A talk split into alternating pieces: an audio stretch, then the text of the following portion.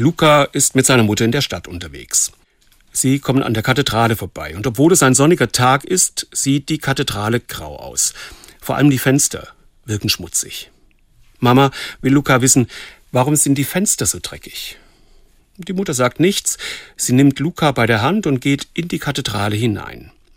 Die Fenster, die von außen schmutzig und grau ausgesehen haben, leuchten im Sonnenlicht in den herrlichsten Farben. Verzaubert betrachtet Luca die Menschen in den Fensterbildern. Mama fragt Luca, was sind das für Menschen? Das sind die Heiligen, erklärt die Mutter. Im Religionsunterricht, ein paar Tage später, ist das Glaubensbekenntnis dran. Ich glaube an die Gemeinschaft der Heiligen. Weiß jemand, wer die Heiligen sind? fragt die Lehrerin. Luca weiß es.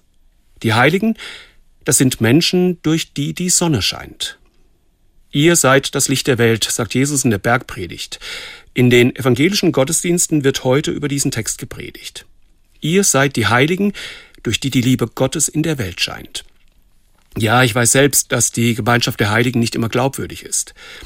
Aber das ist auch die andere Seite, der Innenraum gewissermaßen. Da sind gelebte Nächstenliebe, selbstverständliches Teilen, Einsatz für Gerechtigkeit, Herzensgüte, Trost im Leben und im Sterben.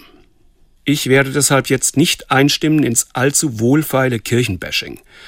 Lieber lasse ich noch einmal Jesus zu Wort kommen.